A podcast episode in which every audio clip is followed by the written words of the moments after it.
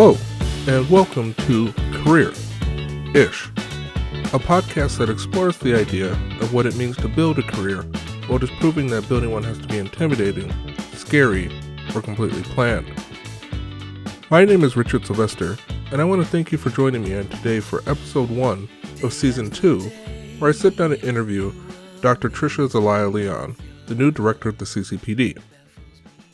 But before we get into today's episode, I want to let you know that this week's episode of Career-ish is brought to you by the CCPD's YouTube channel. Check out our new YouTube channel where you can catch new content like Career-ish Uncut. Career-ish Uncut is our new video series where you can watch the full, unedited video versions of these edited podcasts. You can also check out our 2-minute workshop series where you can learn how to use LinkedIn and the K-Alumni directory to find, connect, and network with K-Alumni in your major or area of interest. Other new video content is currently in development, so be sure to check back regularly. Find us on YouTube at youtube.com/KZOOCCPD. That's youtube.com/KZOOCCPD. And one more time, that's youtube.com/KZOOCCPD.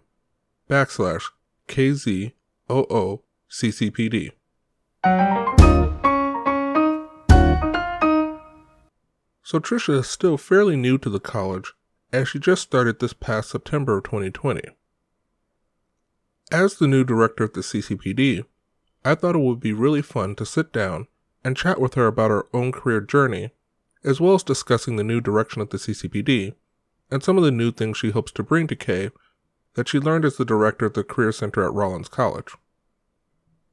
We sat down and had a great conversation for over an hour, but as I said in the preview episode, this season's episode will be much shorter and easier to digest in one sitting. So this is actually the first part of our conversation, and you will hear the second part in a couple weeks during our next regular episode release. But that's enough for me for now. So after the short musical break, the next voices you will hear is my interview with Dr. Tricia Zelaya-Leon. Be right back.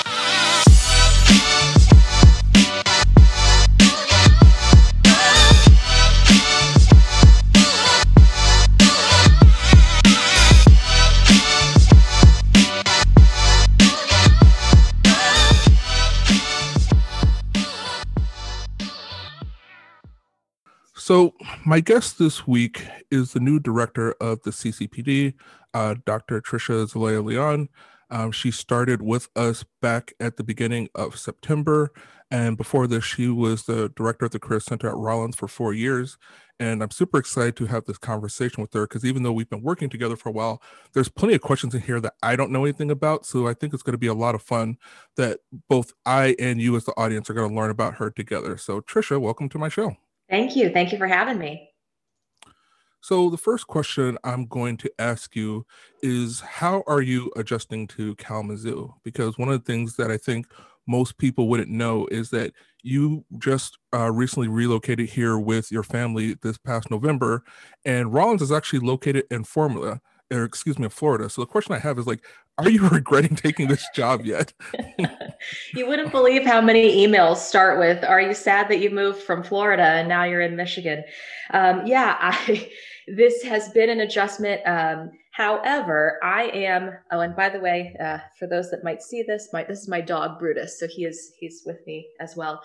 I am originally from Ohio. And so I did some time in Ohio. I've worked in Illinois and Indiana. And so the Midwest is not new to me. This weather is not new to me. And yes, there was a reason I moved to Florida. That job in Rollins was interesting because I was like, wow, it'd be really nice to live down south. What's that like? And so I was there for 7 years and I did soak up that sun, soak up that weather. But when the opportunity to come back to the Midwest presented itself, I was very excited because my family is still in Ohio, so I'm a lot closer. We don't have to worry about flights anymore. And I do have a couple of kids who have loved this snow. They've made their first snow angels and thrown snowballs at one another. And so it kind of brought me back to the whimsy of being around the winter. I still hate winter. I still hate snow and cold, but at least being with a couple of kids who this is their first time and it's all so innocent to them, it makes it a little bit more palatable. But I will say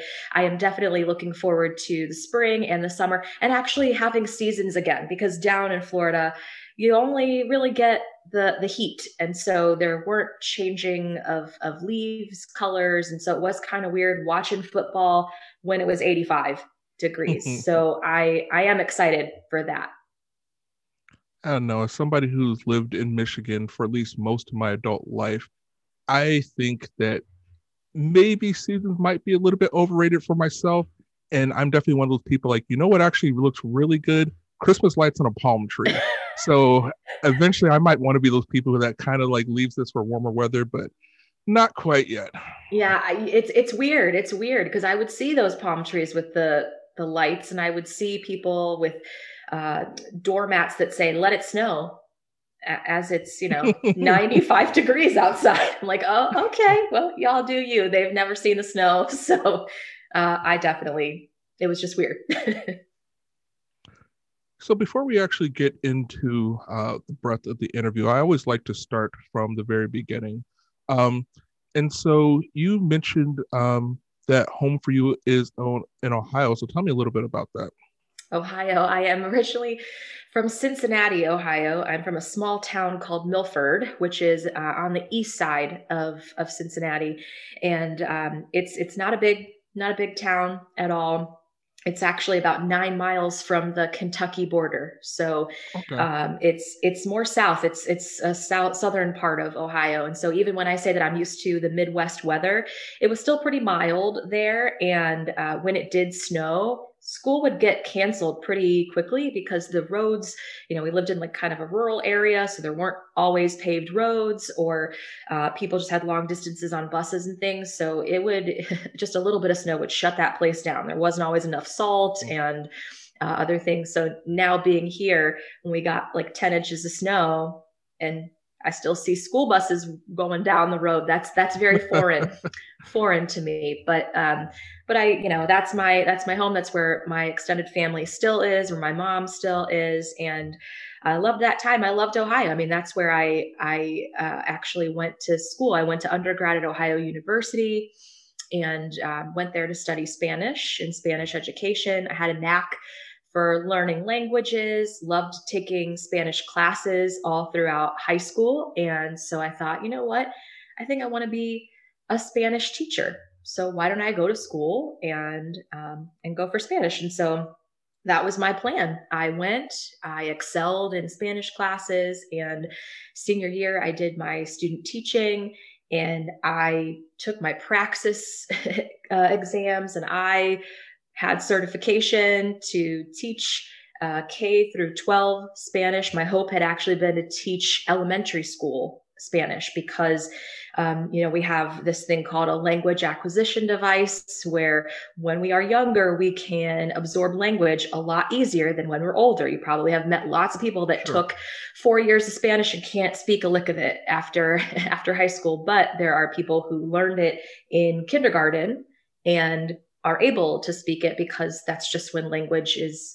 more easily acquirable. And so I wanted to teach those little kids. And I did my student teaching in winter. We were on quarters too. So, K, we have quarters and a lot of other places are on semesters. I actually loved being a student at a school that was quarters because I could take a ton of classes in 1 year. Whereas on semesters, you really can only take like 4 classes for 16 weeks. And so I did my student teaching that winter and was fully prepared to find a job and be ready to go. And at the time I'd been an RA for 3 years at OU.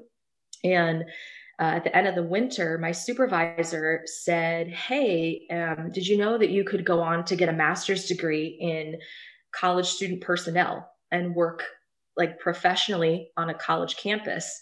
And I said, I guess I never thought about that. I didn't know anything about that. And she said, well, they're accepting applications to the graduate school, and we'd love to have you be a graduate hall director. And if you get into the grad school program, they'll pay for your tuition and you'll get free room and board and, you know, all these other benefits. You can continue working in res life. And so I was ultimately, I had gotten accepted also into the master's program for Spanish at OU, and I was offered a TA-ship. And so I was at this crossroads of, do I go into what I thought was like my dream of being a Spanish teacher, and maybe I could be a Spanish professor or something, and I could TA and do teaching, or do I do what I've learned that I love, like being an RA, working with students, being in a residence hall? The college environment is really dynamic and exciting, and I could learn more about that. And there are these additional benefits that I didn't know about. And so I ultimately chose to go into the master's for college student personnel at OU.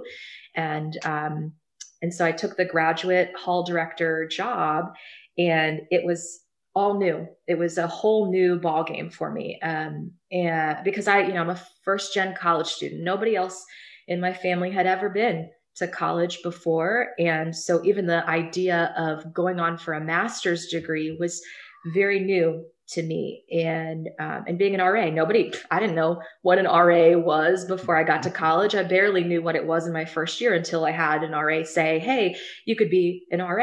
And honestly, the financial benefit was really an incentive for me, but I found that I loved it. And I'll tell you, that master's program was probably, it was so life-changing because I got to be in a cohort of people who were all very different from me. We were all from different walks of life. And I was one of two who actually had done their undergrad at OU, and everybody else had come from all these different schools. And so I looked back and I was like, man, maybe I should have gone to a different school for my master's. But I was kind of their educator in terms of like, here are things to do in the Athens area. Here's the culture of OU, and all these other people were coming from different places. So it was kind of nice to have that knowledge and to be able to stay at a place that I really loved. Athens, Ohio is a beautiful area, a beautiful community. That campus was gorgeous. There are parts of K that remind me a lot of OU, like the brick, the colonial architecture, the green. I imagine it's green.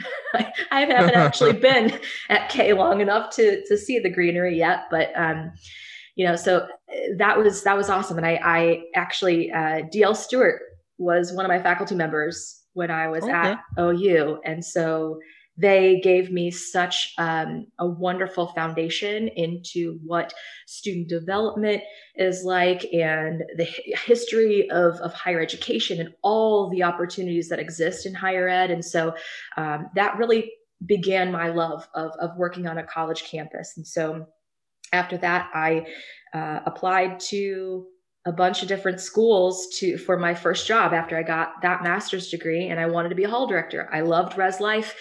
To this day, I will say that working in res life was my favorite job ever, and also the most exhausting job ever, because I lived where I worked, and I was constantly meeting students and helping them, and dealing with helping them manage independence and living with someone else and living with other people, being in a community, all of that. It prepared me for pretty much every job that came after. So the question I want to ask you, based on something you said earlier, this idea of you started off wanting to be a Spanish teacher. How did that come about? Like, do you have a clear idea of just like, was it something that you saw people around you doing, or was it something that you were influenced to do? Yeah. So a lot of people always ask me about my last name, and it's Zelaya. And so my dad is from Nicaragua. And I didn't grow up with him. So my parents divorced when I was very young. And so he wasn't around until I was much older. And so there are times that I'm like, I wish I knew more about Nicaragua and his culture and all of that. And I wish that I had grown up with the language, but I didn't. So I wasn't fluent in Spanish, but I found when I started taking Spanish classes in high school, I had a knack for the accent And it just, it came naturally to me, to the point where when I did actually travel to Spain after I graduated from college, there, when I was there for that amount of time, I sounded like I was actually a native speaker of Spanish. And so I think there was just something innate about it that when I was told, you do really well at this, you're really good at this, you sound like a native speaker. When you get that kind of positive feedback, you think, well, if I'm good at something, I should just go and get degrees in it and work and make that my job. And I liked it. It wasn't something that I was like, oh, I'm just going to do this because I'm good at it. It really was. I liked student teaching. You know, I actually student taught alongside another friend of mine who was a Spanish major, and she had a really negative experience student teaching. It was not something that she wanted to do. She was like, oh my gosh, what did I get into? And this was the winter quarter of our senior year. So we only had one quarter left before we were graduating. That's a really challenging time to figure out you don't like it. Yeah. And I felt super bad for her because she was like, this is not the path for me. And I was like, oh man, all I could think was, well, glad that's not me, because I really did like it. But again, I now being in the career services world, I see that as, man, we have to have these experiences early as possible so that you don't get stuck, especially with teaching. We all can remember back to a teacher that you could tell did not like their job, and they it made it feel like they were taking it out on you. And so that definitely impacts the people that you work with. And so it was this beauty, the sweet spot that we always talk about, of like doing what you love, doing what you're good at and what you can get paid for. And yet I came at a crossroads of, do I do what's comfortable? I could have gone on and gotten my master's in Spanish, done the TA thing, probably taught. And that would have been comfortable for me, but I decided instead to go a different route into something that was completely new and challenging, and dynamic. And I don't look back on that as any kind of regret. I look back on it as, actually, I do teach. I am an educator, and I especially like talking to Spanish majors about how to parlay their Spanish degree and experience into whatever may come next for them, because it isn't, and not everything is linear. You're not going to, some people want to be Spanish teachers, and so that's what they're going to do. But there are plenty of other language majors that go on and work in all different kinds of industries. And that to me is really exciting. So one of the questions I'm curious about is, when it came time to make the decision to go to graduate school for the first time and do a master's degree, like, how did you get to the point where you were comfortable in doing that? Because I imagine as a first generation student, like, probably a lot of advice you were getting is just like, you got a bachelor's, you should actually probably go up there and start earning money. And so, like, you can't necessarily, like, turn to your normal support system, because, like, they don't even know what that even means, except for you're just going to continue to be in school for forever at this point. So, like, how did you make that decision and know that it was the right move for you? I'll say I am an achiever by definition. And so I think I always look at other people around me and think, wow, that's a really smart person. How'd they get so smart? I want to be like them. And even that was the case when I was in high school. I always wanted to go to college. My mom didn't tell me to go to college. It was just kind of, had a guidance counselor who just asked me where I wanted to go to college, not if I was going to go to college, but where. I was like, oh, I guess, let me look into some colleges that I don't know that I can afford that, but I guess you think I should go. And so I was very lucky in undergrad to be in a residence hall my first year that was, it was substance free. I lived in the substance free learning community. And you might be saying, hey, right, when you're 18 years old, shouldn't all learning communities be substance free? We've all been to college also. So. But I was placed in this I didn't choose this learning community because I actually had to move out of my first hall. And I found all these friends who chose to be there. And I think all of them had parents that went to college, and they all had these really specific plans of what they wanted to do. They were very ambitious and very focused on their academics. And it was like the right crowd. You know how sometimes you get in with the right crowd or the wrong crowd. They definitely were the right crowd for me. And they taught me a lot. And they were where I learned about master's programs and what that meant and getting graduate degrees, because they all wanted to do that. One of them wanted to be a music educator. So she was in the band and choirs and things. And so she knew she had to get a master's to do that. Another wanted to be a social worker, and she knew she had to get a master's to, and they had already done all this research, and I had never done that. I was like, oh, I'm gonna be a Spanish teacher. This is a pretty linear kind of path. And so when they all were applying to graduate schools and that was a part of their plan, I was just like, oh, well, that makes sense for me. So I'll go on to get my master's degree in teaching and Spanish. And then, you know, I had a supervisor in Res Life that had a master's in college student personnel. And so I learned from them what that was all about and how I could talk about my identity and my experiences and learn from other people about their college journeys and all of that. And that's what I was going through at the time. I was journeying through college without knowing anything about it. I would love, you know, I was like, that'd be cool to talk with other people about how they got to college and how they've moved through it and how they have made meaning of it. That was all really just talking to other people and having really good influences around me. Because I, you know, my mom, nobody went to grad school. And frankly, had I not been able to get an assistantship to pay for it, I don't know that I would have been able to go, because that wasn't something that was financially feasible for me. So I'm really grateful to all the friends that were around me being good influences, and to supervisors that pushed me and said, consider this. We would love to have you on our team. And here are the supports that you could see. I wouldn't have known where to begin with any of that without people pushing me along. You know, I do think that there really is something to the idea about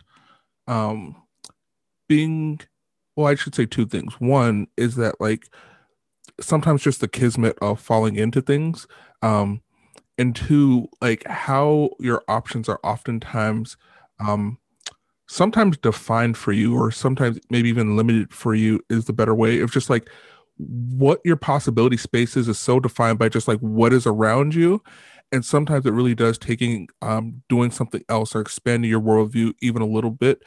And it's almost kind of like coming out of a tunnel and just be like, oh my gosh, there's so much more on the other side that I just had no idea even existed. Yeah. And you know, college students won't want to hear this, but age gives you some of that perspective, right? I can't tell you how many times I say to everyone, just trust me, trust that this, it's good for you to feel uncomfortable. It's good for you to try something that you've never tried before. It's good to look at a position description that looks a little scary or that you don't have all the qualifications for, because that scary stuff is the stuff that really does make you grow, and it shows you who you are, and it's probably going to open a door that you just never knew existed. I mean, I never thought I wanted to be that Spanish teacher. I do very similar things now, but I didn't even know that being a career center director was on the realm, in the realm of possibility for me. And my goodness, how exciting to be able to do that now. If I could go back and tell my 18-year-old self, this is where you'll be, I would be like, what's that mean? I don't even know what any of that's about. I never went to my career center as an undergraduate. My goodness, could you imagine where I might be had I actually done it? I don't know. That actually leads me to actually a really great question. Like, if you could go back and knowing what you know now about where your career ends up, like, what would the advice that you give yourself about your career? I would say don't get so stuck in time. Time really is just a concept, because I was a very big planner. I had my 4-year plan. I had it all set out. These are the courses I will take in my first year, second year, third year, fourth year. I never missed a meeting with my advisor. I didn't need my advisor, to be honest. I went in, I had a list of things to tell my advisor. She checked off on it and said, good to go. You are ahead of the game. You're amazing. I knew exactly what I wanted, and I knew the path that I needed to get there, but I didn't build in any kind of wandering time. I didn't build in time for study abroad. And I tell myself to this day, I didn't have time to study abroad. I wouldn't have been able to graduate in 4 years had I studied abroad. I feel like that is a lie that I've told myself simply because I had it so stacked that I didn't fill it with anything. And so if I could go back, I would be like, Tricia, just fit that study abroad time in there. There's got to be a way for you to do it. You got to go talk to somebody about that. And I just never did. And so I have been abroad since then on my own, but man, I look at all these students that go abroad now and just the great, rich experiences that they get. And I think, you know, I had a great time in college. I have so much that I learned. It's made me who I am, but that would have really given me just that extra layer of recognizing my place in the culture and in society, and that understanding of intercultural fluency that was just really unbeknownst to me at the time.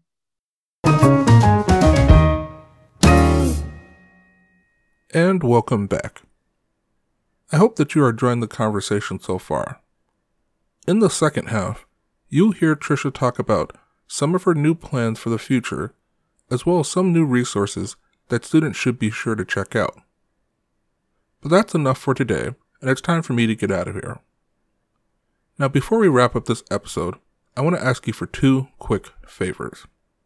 First, if you are listening to this right now, would you please share it with your friends? This podcast is produced with current K students in mind. We realize that we are going to have a lot of listeners that aren't current K students, and while we appreciate each and every listener, we want to make sure that our current students think that this podcast is useful to them. So please share it with them and let them know about it. Second, would you please rate us, review us, and give us 5 stars on iTunes, Apple Music, Spotify, Google Podcasts, Pocket Casts, or wherever you get your podcasts. Giving us 5 stars helps us get visibility and make sure that we get into the ears of the people who need to hear this the most.